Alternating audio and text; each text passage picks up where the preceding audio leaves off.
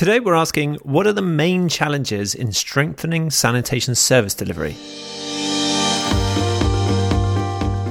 Hello, everyone. This is the Wash Systems Academy mini podcast series.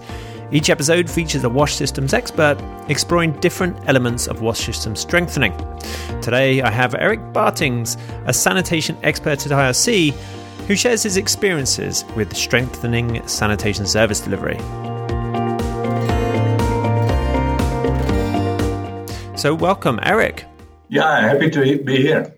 So, what are what are some of the step more broadly some of the main challenges when uh, people are trying to strengthen the sanitation system?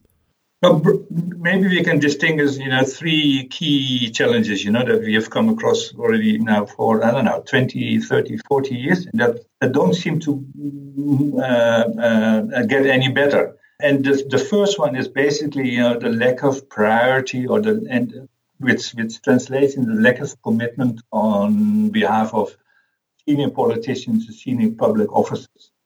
Uh, for some reason, sanitation is not as sexy, not as attract- attractive as uh, water service delivery, which means that you know not enough attention is provided to improve conditions on the ground, uh, whether it's rural or urban. It really doesn't really matter.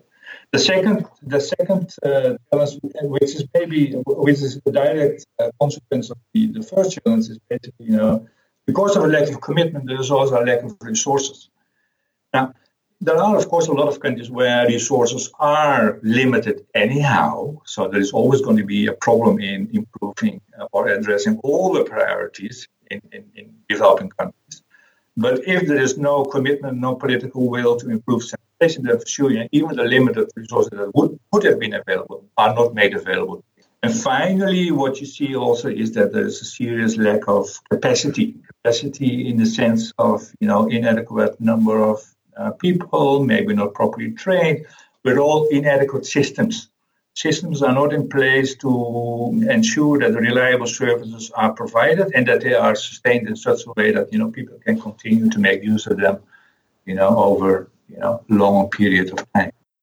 So we've got those three elements. Brilliant. That's uh, the lack of a political will or commitment from government partners, the lack of resources, which is very closely linked, and then that lack of capacity, which and those three things show, um, present clear entry points for people trying to improve the system. So, Erick, thank you very much for coming on and talking to us about the uh, sanitation system strengthening. Most welcome. It was a pleasure.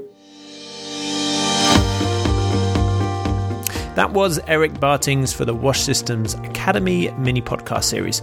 To find out more in the Wash Systems Academy on entry points to strengthen the sanitation service delivery.